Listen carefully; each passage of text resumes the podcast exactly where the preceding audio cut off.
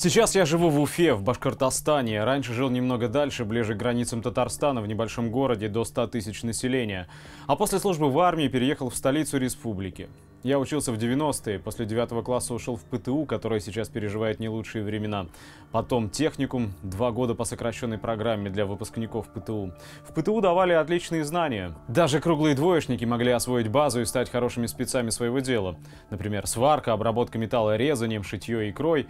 Вот только работать всем этим новым кадрам оказалось негде. Точнее, заработки на предприятиях градообразующих нещадно падали. После армии в 2011 году узнал среднюю зарплату на заводе рядом с домом. Это повергло меня в ужас. 11-10 тысяч для технолога и 20 тысяч для токаря или сварщика. Жить, конечно, можно, но у родителей. И то, если те в свое время успели купить отпрыском квартиры. Впрочем, пишу не про это. У меня два племянника. На 2019 год им по 13 и 14 лет. Родители, то есть брат и его жена, пропадают на работе, бабушки и дедушки, в общем, тоже. А значит, подростки предоставлены сами себе. Так сложилось, что умственными способностями они не отличаются, воспитанием тоже, поскольку воспитывает их улица. И вот до меня дошли слухи о грядущем суде по статье 158, часть 2, кража, совершенная группой лиц по предварительному сговору, главными участниками которой стали мои племянники. Налицо моральное разложение и деградация всех общественных ценностей в облике этих подростков. Я никого не осуждаю, но мне кажется, что сама система образования, жизненные условия, все это сподвигло подростков на нарушение закона украсть велосипед, покататься, даже не с целью дальнейшего сбыта. Нет у родителей сил и денег обеспечить отпрысков своих таким банальным развлечением, как велосипед. Не привита в школе и семье ценность чужого имущества и стыд за кражу. В наше время это очень сильно порицалось. Помню, как сам, начиная с восьмого класса, ездил к буржуазии на аграрные плантации работать грузчиком, так как считал, что родителям надо помогать.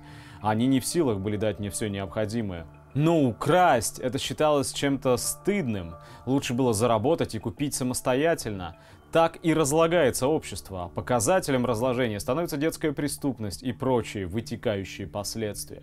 При этом семья моего брата не алкоголики или тунеядцы. Они работают много и трудно, несут все в дом, чтобы дети были сыты и обуты.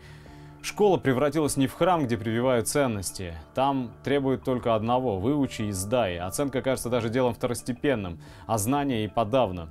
В ПТУ мне запомнился педагог по литературе и русскому языку, женщина советской закалки, которая вложила в таких, как я, представление о гуманизме. Именно она заставляла, если не читать, то хотя бы слушать произведения Чехова, Достоевского, Толстого, разжевывая содержание и кладя нам в рот.